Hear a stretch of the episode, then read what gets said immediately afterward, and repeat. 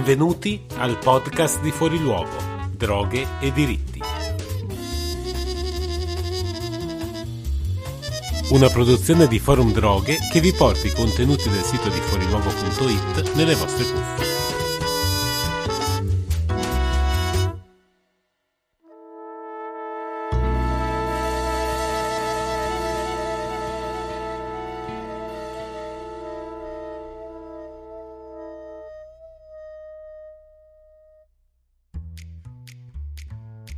In questo ventunesimo episodio del podcast di Fuori Luogo vi proponiamo la chiacchierata di Peppe Brescia con Elisa Fornero all'interno dello spazio domenicale degli Spini Generali su Twitter. Nel dialogo con Elisa si affronta non solo la questione del mancato finanziamento del progetto Neutravel da parte della Regione Piemonte, ma il senso più ampio degli interventi di riduzione del danno, in particolare nei luoghi del divertimento, dello stigma e della decriminalizzazione delle condotte legate alle sostanze illegali. Buon ascolto. Oggi approfondiamo un tema che molto spesso viene relegato in secondo piano e che invece è eh, di grande rilevanza e di impatto, ovvero sia la riduzione del danno siamo felicissimi di farlo con, con, Elisa Fornero, che è responsabile della cooperativa sociale Alice Ollus.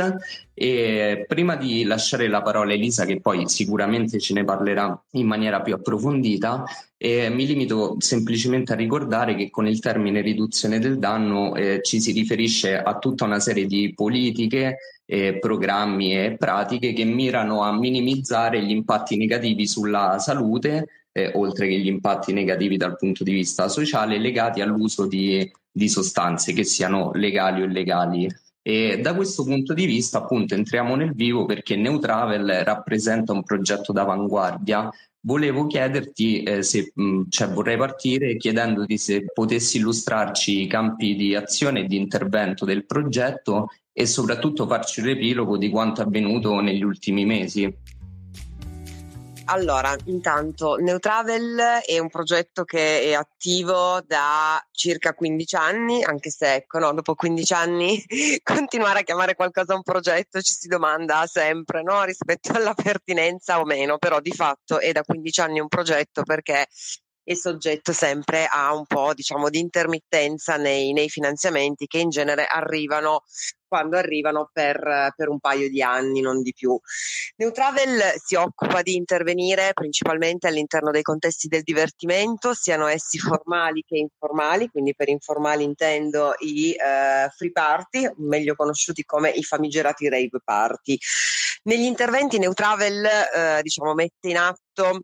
ed eroga diversi servizi, un servizio informativo rispetto a effetti, rischi e danni delle sostanze, fornisce materiale di prevenzione o di limitazione dei rischi come profilattici piuttosto che eh, kit per l'uso eh, più pulito di sostanze come i safer sniffing kits, ehm, ed inoltre fornisce consulenza alle, alle persone che, che, la richiedono. Eh, all'interno degli interventi Neutravel eroga anche il servizio di drug checking, ovvero dell'analisi delle sostanze, che è un servizio integrato che oltre alla specifica analisi della sostanza che avviene in una maniera con dei macchinari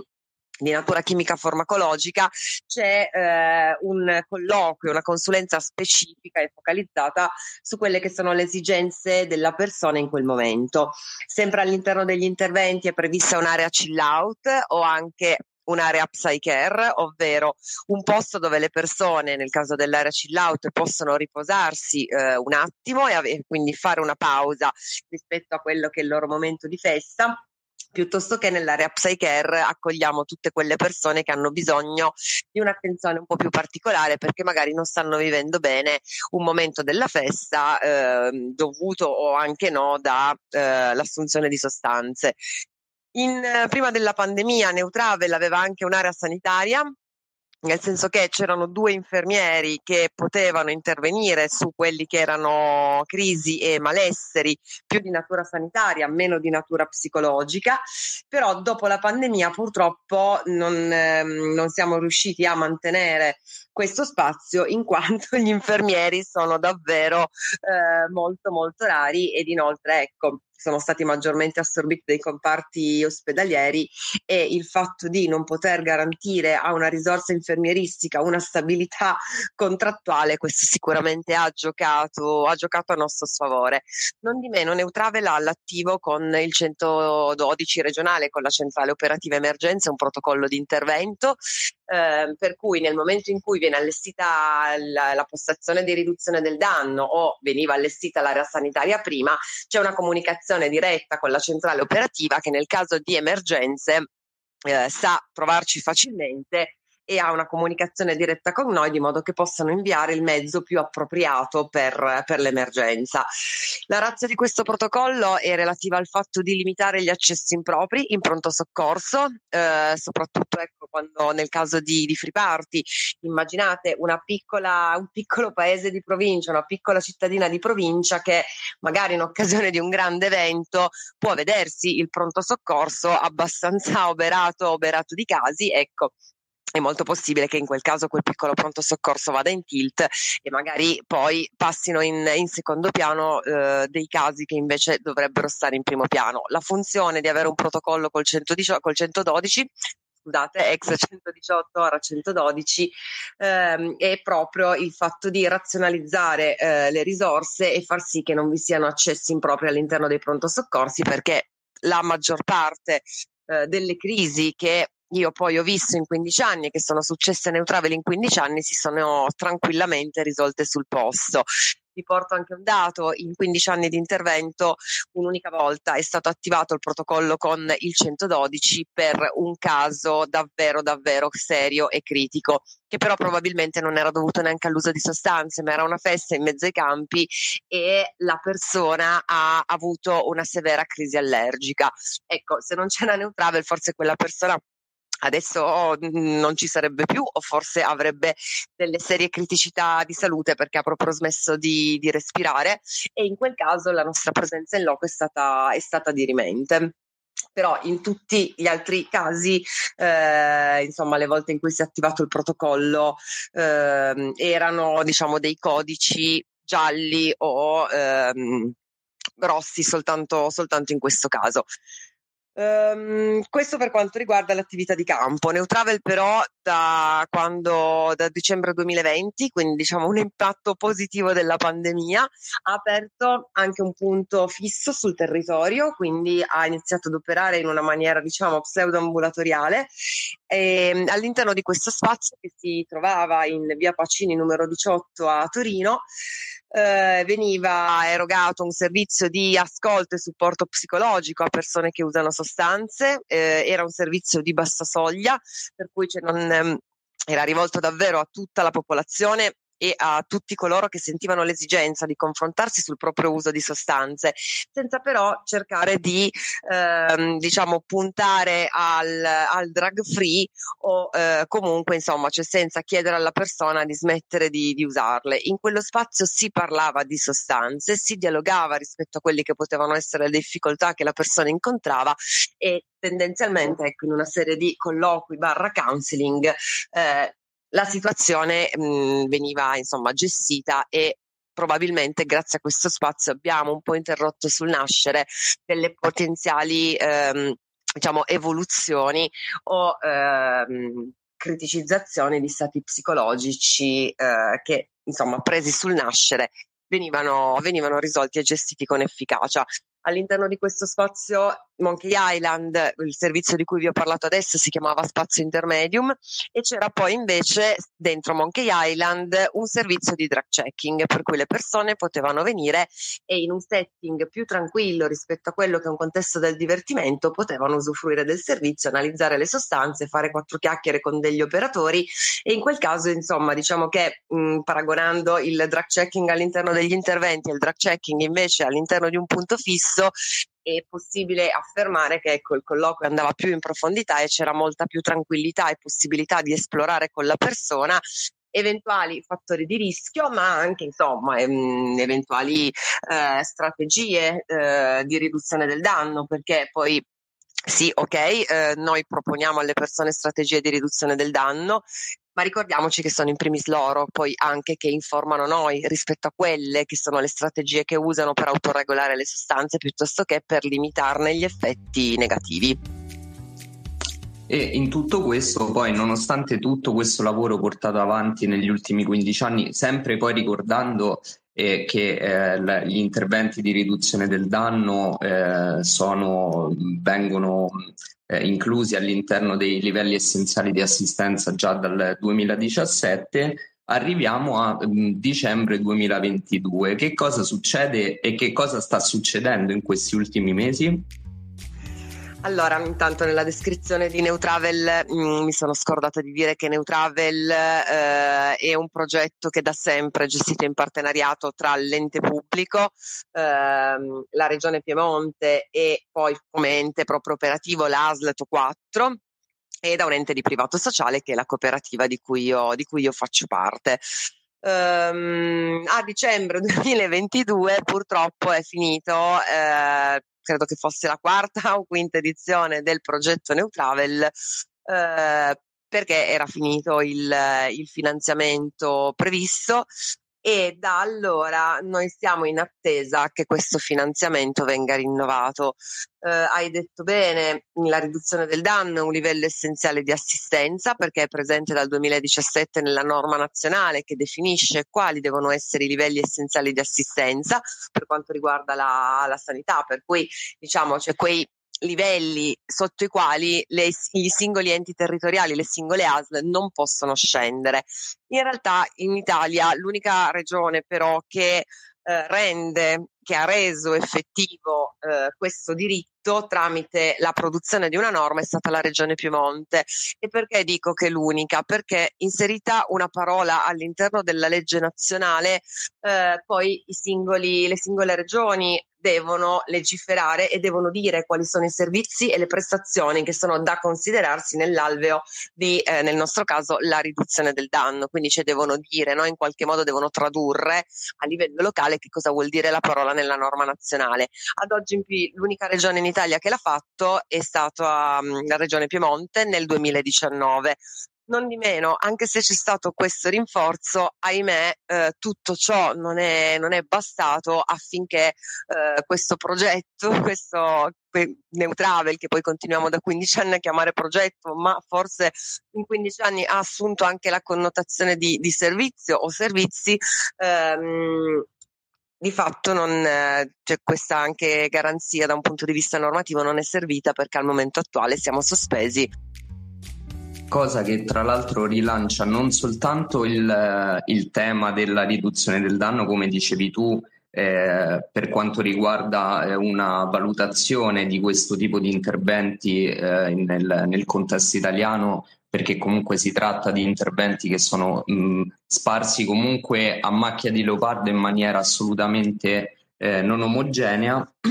ma soprattutto, eh, come eh, anticipavi in apertura, tutto ciò ha riportato alla ribalta anche a livello politico il tema dei, dei parti. Eh, a causa ovviamente del famigerato decreto RAPE. Da questo punto di vista vorrei sfruttare proprio la tua esperienza eh, sul campo e chiederti una valutazione in quanto operatrice di riduzione del danno di questo eh, decreto governativo.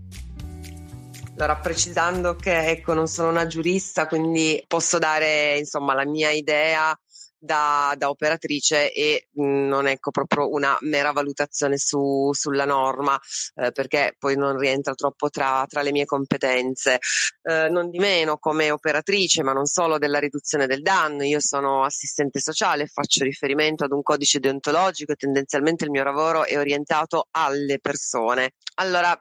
c'era già in realtà una norma che cioè, i free party non sono diventati illegali con questa con il 633 bis eh, il fatto che ci sia il bis vuol dire che in realtà c'è, c'era già un altro articolo 633 che andava a punire esattamente la stessa cosa che poi insomma hanno, ehm, hanno rinforzato diciamo dal punto di vista della, della punizione. Quindi ecco, io non credo che l'iperproduzione di norme sia sempre una buona strategia, non credo che l'aumento delle pene sia una buona strategia, ma banalmente, stando su un mero piano economico, aumentare le pene vuol dire aumentare anche, anche i costi. Non credo che insomma, la mh, strategia del deterrente eh, funzioni, nel senso che eh, andare a proibire, andare a punire ehm, non è magari ti paga sul breve, ma sicuramente c'è mai, mai sul lungo perché comunque aumenta l'ingresso nel circuito penale delle, delle persone e infatti abbiamo visto anche nella storia, no? eh, come per esempio l'introduzione della messa alla prova anche in campo degli adulti andava proprio in direzione eh, di cercare di alleggerire no? cioè il peso che stava sull'apparato penale e sull'apparato poi fondamentalmente repressivo dello Stato. Quindi io credo che di questa norma non è che ce ne fosse poi così tanto bisogno, prima di tutto perché c'era già un articolo che, mh, mm, che puniva questa, questa fattispecie, questo genere di comportamenti. E in secondo luogo non credo anche che fosse forse uno dei primi temi su cui, eh, su cui concentrarci, ehm, nel senso che c'è, ci sono, eh, c'erano e ci sono attualmente delle tematiche su cui forse il legislatore dovrebbe porre, porre più attenzione rispetto, rispetto, ai rave party. Dal mio punto di vista di operatrice non vedo più pericolosità nei free party rispetto che a un festival, eh, nel senso che comunque sia da una parte che dall'altra le persone usano sostanze, ehm, cambia da, cioè, davvero soltanto il frame che in un caso non è eh, regolamentato, mentre invece nel caso di un festival è regolamentato. Però se parliamo di eh, potenzialità di accesso di un servizio di riduzione del danno, quello che è stata nella mia esperienza e che accedi molto più facilmente ad un free party e riesci molto più facilmente ad un free party a entrare in contatto con le persone. Ma perché? Perché il free party è, mh, mm, è strada, no? In qualche modo. Quindi, così come eh, le unità mobili escono e vanno in strada, allo stesso pari Neutravel esce e va in strada e in un free party non deve chiedere l'autorizzazione a nessuno per entrare, mentre in un festival sì, deve essere l'organizzatore che dà la propria autorizzazione. E tra l'altro, ecco, eh, su grossi festival sul territorio della città di Torino, alcuni organizzatori sono molto molto aperti, tipo mh, mm, quelli che organizzano il, il, Club to Club, ce ne sono altri invece, non voglio fare nomi, ma eh, che invece mh, mm, non facilitano troppo l'ingresso degli operatori. Quindi ecco, se la devo vis- vedere da un punto di vista di accessibilità del, del, luogo, del setting da parte di noi operatori,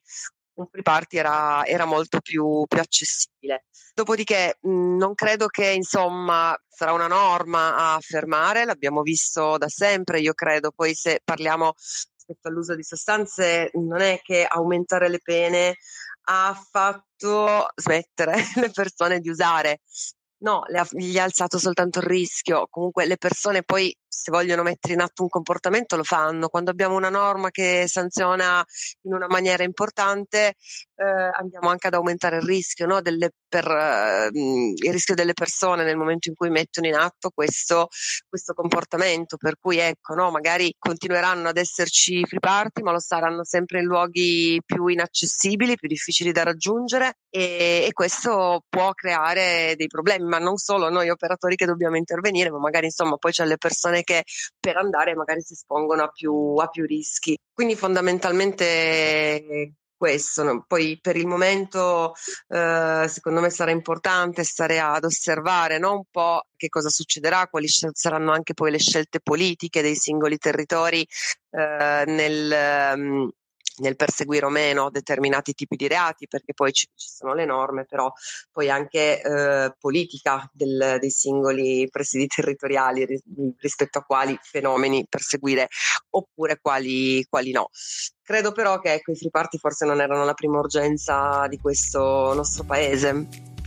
A, a quanto hai detto eh, aggiungo un ulteriore elemento di, di analisi e di critica, ovvero sia eh, si è spesso detto che questa norma, il 633 bis, eh, ci ha messo in linea con eh, le direttive europee. Io mi limito a ricordare che in Europa gli unici stati eh, in cui il, eh, i free party sono espressamente vietati sono soltanto due, uno di questi è la Francia che non a caso, eh, sempre a riprova di quanto le politiche repressive non funzionino, è lo Stato eh, che ospita il maggior numero di, di parti. E eh, in, uh, in, collegamento a quanto appena detto, dato che si parlava di politiche repressive, eh, sappiamo che una delle conseguenze delle politiche repressive sulle droghe è la mancata segmentazione dei mercati di sostanze illeciti, eh, illecite, eh, generando quindi effetti diretti sui consumatori. Quindi un'ulteriore domanda che volevo farti, eh, sempre sfruttando la tua esperienza professionale, riguarda le modalità tramite le quali eh, in tutti in questi anni hai visto cambiare i consumi di sostanze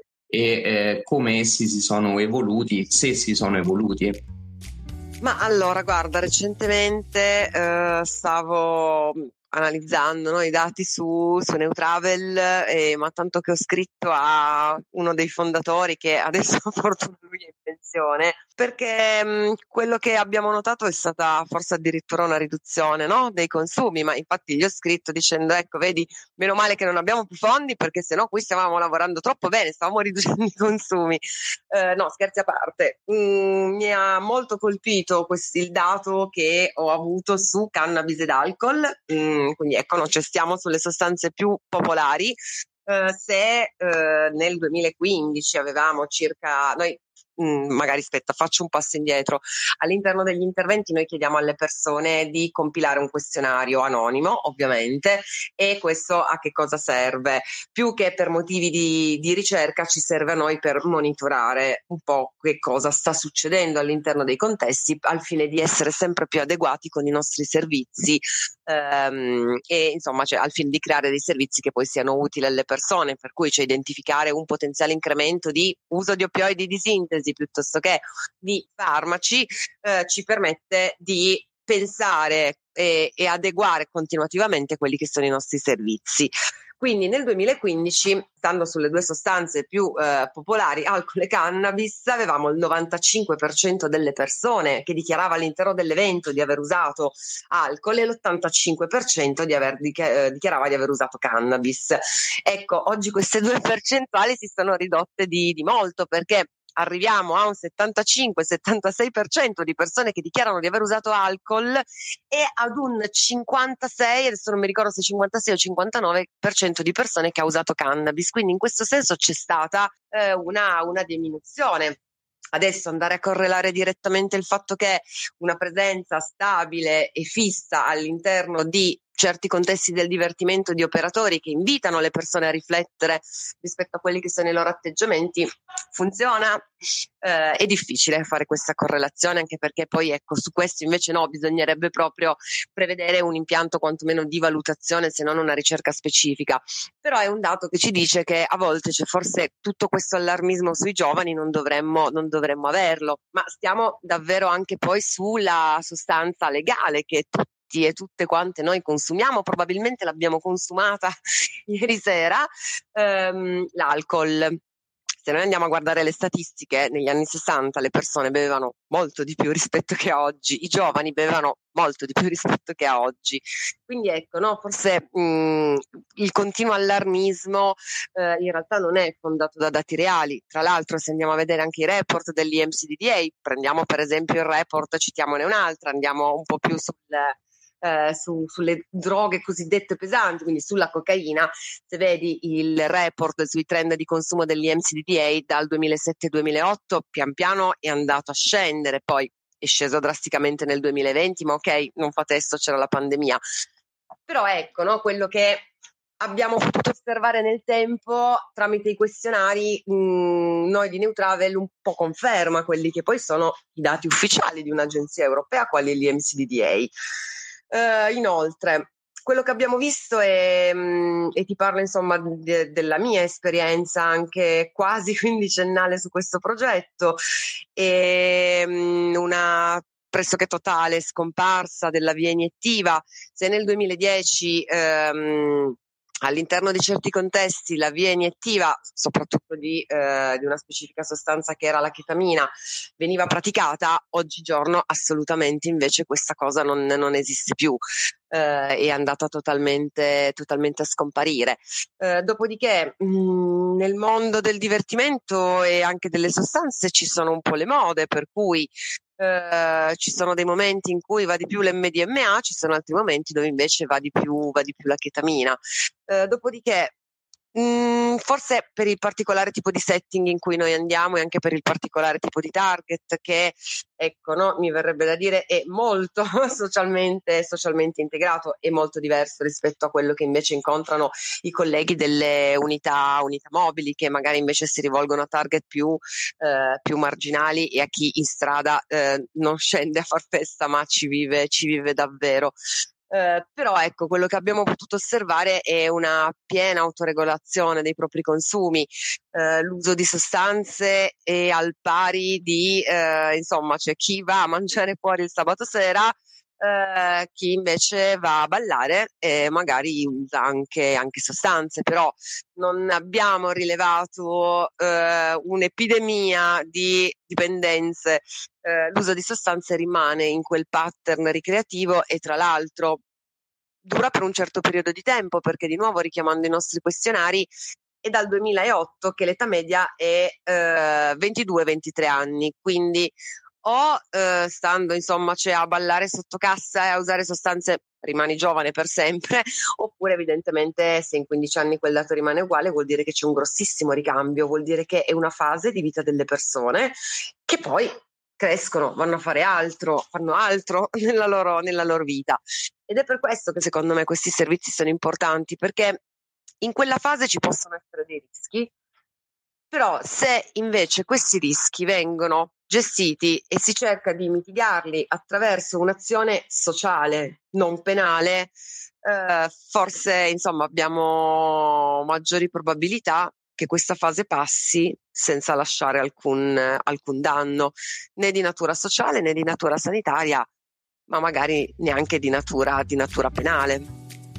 Guarda, quanto hai appena detto si ricollega perfettamente a una cosa di cui discutevamo mentre eh, preparavamo questa chiacchierata e che appunto volevamo approfondire, eh, ovvero sia sappiamo che oltre alla criminalizzazione molto gioca il, il ruolo del, dello stigma eh, verso i consumatori di sostanze illecite. Volevo chiederti quindi quanto incide effettivamente eh, questo fattore e soprattutto una cosa magari un pochino più specifica, eh, considerando che molti report che si occupano di riduzione del danno evidenziano eh, differenze eh, di accesso per quanto riguarda il, il genere, che si sia maschio che si sia femmine, volevo chiederti se effettivamente questa differenza di eh, accesso ai servizi di riduzione del danno è presente per quanto riguarda il gender.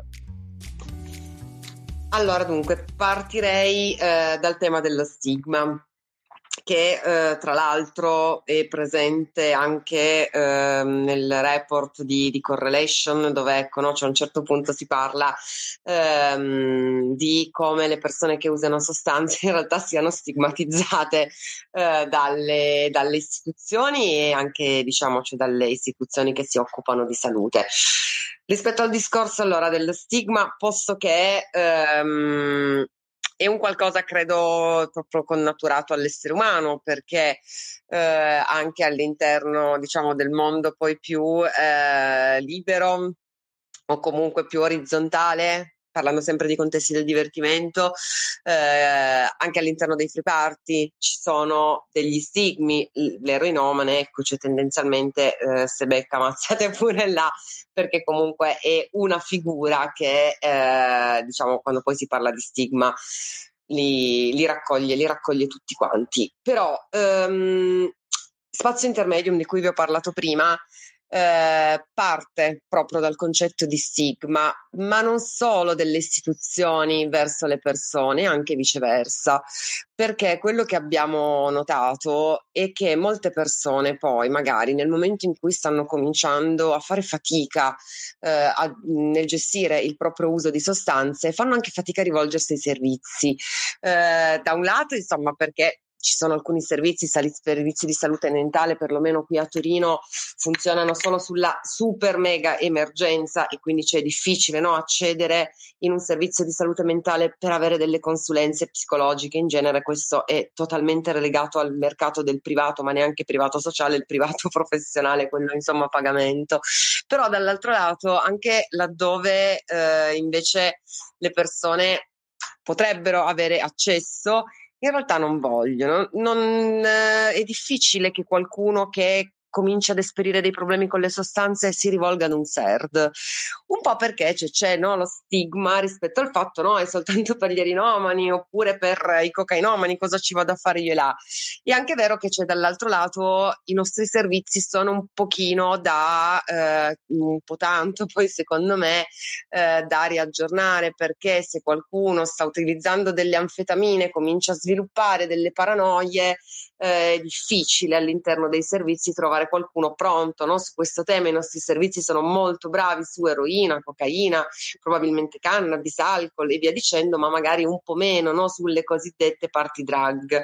Um, quindi Ecco, il concetto del... e poi soprattutto eh, una cosa che, che, ci aveva anche molto stimolato a creare Intermedium era il fatto che eh, sia difficile parlare del tuo uso di sostanze eh, senza essere stigmatizzato, ma anche da quello che non lo so, può essere il tuo medico di base, piuttosto che anche il professionista privato che tu paghi. Ehm, per, eh, insomma, cioè che sia uno psicologo, che siano, che siano altri tipi eh, di figure professionali, mediche o, o non. Eh, tendenzialmente, ecco, quando poi vengono nominate le sostanze, sembra un po' che questo, il catalizzatore di ogni male, di ogni male siano, siano loro. Comunque, ecco, passa davanti la sostanza rispetto a quella che è l'esigenza invece tua di persona. Quindi, tornando poi, diciamo, no, anche al report di correlation, mi ha colpito vedere che anche questa cosa c'è molto diffusa molto diffusa in Europa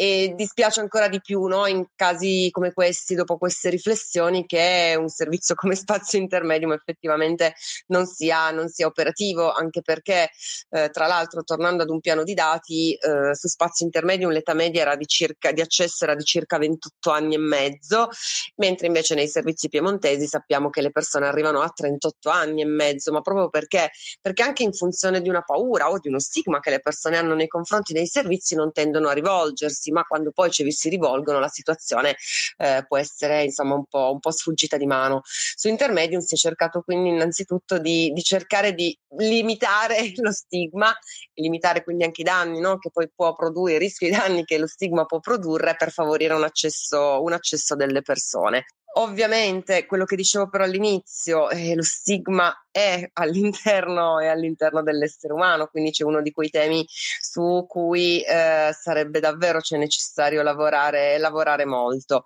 Quello che ecco poi soprattutto non, eh, non facilita è anche a mio avviso cioè, non facilita nel lavoro sul superamento dello stigma e del cre- creare anche poi cioè, delle comunità e dei territori più accoglienti, eh, ma non solo riverso all'uso di sostanze in, in generale. Eh, il tema è che c'è poi devi dotarti di professionisti o comunque cioè, devi in qualche modo far circolare delle narrazioni, far circolare dei discorsi, devi arrivare all'opinione pubblica per diminuire lo stigma. Il tema è che in perenne carenza di risorse finisce forse che anche insomma, la riduzione del danno lavora solo sulla, sulle emergenze, non lavora invece in ottica di, eh, di prevenzione di un potenziale stigma e, e quindi c'è invece no, cioè lavori sempre soltanto su, su quella che poi ci potremmo magari un po' facendo un paragone stiracchiato, però definire emergenza, ovvero quando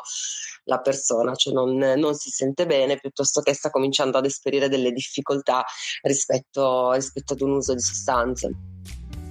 Ultima... Non so se sono stata chiara, se non sono stata chiara che ho fatto un volo pindarico, eh, chiedimi che così posso spiegare no, meglio. No, no, no, a dire il vero sei stata chiarissima, ma più che altro no, ti ringrazio per la risposta perché appunto questo, un po' come la riduzione del danno stesso, è un, eh, un tema, ma soprattutto un fattore che troppo spesso si tende a sottovalutare, quello della questione dello stigma, non soltanto come dicevi tu eh, per quanto riguarda eh, la figura del consumatore, ma anche per l- ciò che comporta, ossia eh, l'impedimento spesso all'accesso ai servizi di riduzione del danno. E per concludere, proprio così, per concludere in bellezza, volevo chiederti, sempre tornando invece sul, sul versante politico, eh, che cosa pensi della recente proposta di Del Mastro sulle comunità chiuse come alternativa al carcere? Sappiamo bene quanto eh, la 309-90 eh, incida all'interno del, delle problematiche del, del carcere in Italia, però insomma personalmente ho un'idea, però mi piacerebbe sentire la tua, ecco. Prima di rispondere a questa finisco solo eh, quella prima rispetto, rispetto, al genere, perché effettivamente eh, ti rispondo portandoti, portandoti, un dato e lasciando insomma poi c'è la riflessione anche a, eh, a, chi, a, chi, ci sta ascoltando. Dunque attraverso i questionari di banchetto vediamo che ecco, no? più o meno c'è una parità di genere all'interno dei contesti, nel senso che il 60% dichiara un genere maschile e il 40, poi dipende un po' dagli eventi, eh, a volte insomma 50 50 di genere femminile. Se invece parliamo eh, di drag checking, vediamo che l'80% dichiara un genere maschile e il 20 femminile. Quindi in qualche modo eh, questo dato ci, ci colpisce sempre un po' perché dici ok, ma se entrambi sono presenti, entrambi usano sostanze perché al servizio di drug checking c'è questa, questa differenza, però ecco, lascio la, la, riflessione a chi ci sta ascoltando. Tornando invece, diciamo, sulla proposta del, um,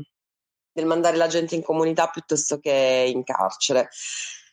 Allora, dunque, posto che torno a quello che dicevo prima, secondo me dovrebbe, cioè, non, non serve punire, non serve sorvegliare e punire, eh, citando insomma il testo di un famoso, di un famoso libro di Foucault. Serve mh, tenere le persone nelle comunità. Eh, secondo me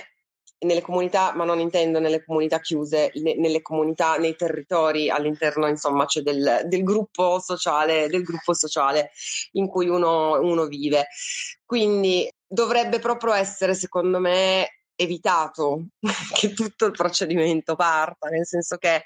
non dobbiamo dire ok, le carceri sono troppo piene, va bene, chiudiamoli in comunità. Anche perché, ecco, no, lasciamo i posti anche disponibili a chi invece magari può sviluppare una dipendenza, posto che insomma, la, questo lo dicono i rapporti di Antigone e insomma la maggior parte delle persone che poi entra in carcere per i famosi reati droga correlati di fatto non ha una dipendenza. Eh, forse ecco, no, bisognerebbe evitare dall'inizio, bisognerebbe proprio evitare che queste persone entrino nel sistema penale, bisognerebbe trattare un tema che non è di ordine pubblico, il tema delle sostanze è un tema di salute pubblica, quindi bisognerebbe trattarlo con, con insomma, strumenti, strumenti sanitari e lo strumento sanitario lo usi nel momento in cui si sviluppa una, una criticità. Eh, quindi ecco, posto che a mio avviso se dei cambiamenti dobbiamo fare dovremmo cominciare a fare quantomeno a pensare quantomeno ad una depenalizzazione no? di molti dei reati collegati, collegati all'uso, all'uso, di sostanze, facendoli tornare più in un, in un, panorama sanitario piuttosto che penale, un po' sull'onda di quello che ha fatto il Portogallo.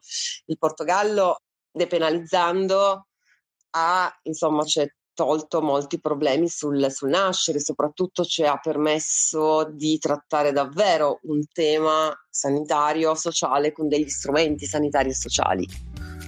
Tra l'altro, eh, a quanto hai appena detto, io mi limito semplicemente ad aggiungere che quando si parla di eh, tossicodipendenti in carcere, il, il, termine comunque rientra in una terminologia tecnica comunque molto ambigua perché ci, rifer- ci si riferisce ai cosiddetti tossicodipendenti in merito a eh, detenuti che utilizzano sostanze, quindi già solo per quello non è neanche detto che eh, chi utilizza sostanze sviluppi un abuso e eh, oltre a ciò concludo dicendo che secondo le statistiche si tratterebbe all'incirca di 20.000 detenuti. Anche soltanto a voler fare un discorso pratico, credo che la collocazione di 20.000 persone all'interno di comunità chiuse non sia proprio un, una cosa facilissima né così no. immediata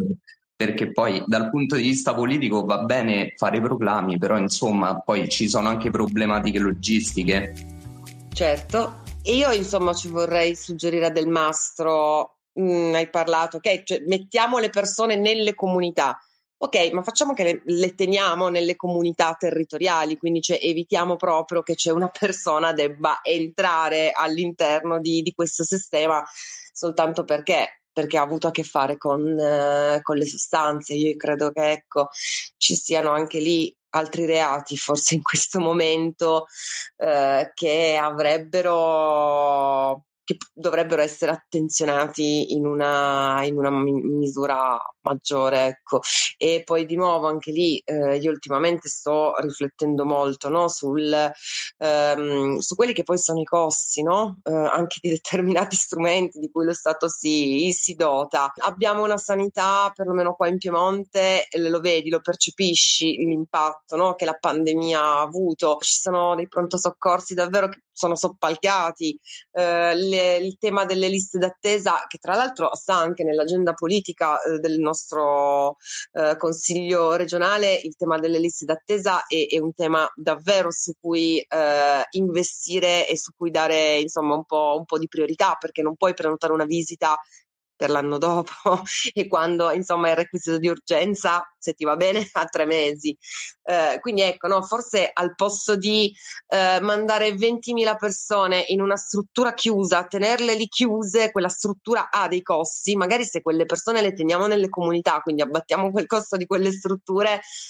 forse ecco, no, c'è quello, possiamo impiegarlo, quei fondi li possiamo impiegare eh, per la sanità, per migliorare velocizzare un po' le liste d'attesa piuttosto che eh, investirle sulla medicina territoriale. Io credo che il Covid ce l'abbia buttato in faccia eh, in maniera anche molto prorompente, no? cioè del, dell'importanza che strumenti del genere hanno, nel senso che avere grandi centri dove si accentra tutto quanto ha portato soltanto ad un grosso disastro, una diffusione rapidissima della pandemia. Se invece tornassimo ad una medicina più territoriale, eh, a coinvolgere maggiormente le, le, comunità, se i servizi maggiormente lavorassero con, eh, con le comunità eh, e nelle comunità, forse ecco, avremo una gestione migliore, oltre che una gestione umana migliore, anche una gestione economica migliore delle scarse risorse che in questo momento ci sono.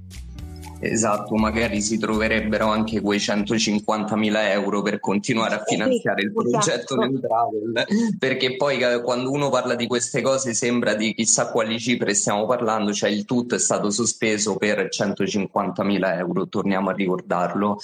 De- detto questo, Elisa, io ti ringrazio tantissimo, è stato un intervento veramente eh, cioè, tene- come, come, ti dicevo nei giorni scorsi ci tenevo e ci tenevamo molto, quindi veramente grazie. Ciao, grazie a tutte e tutti.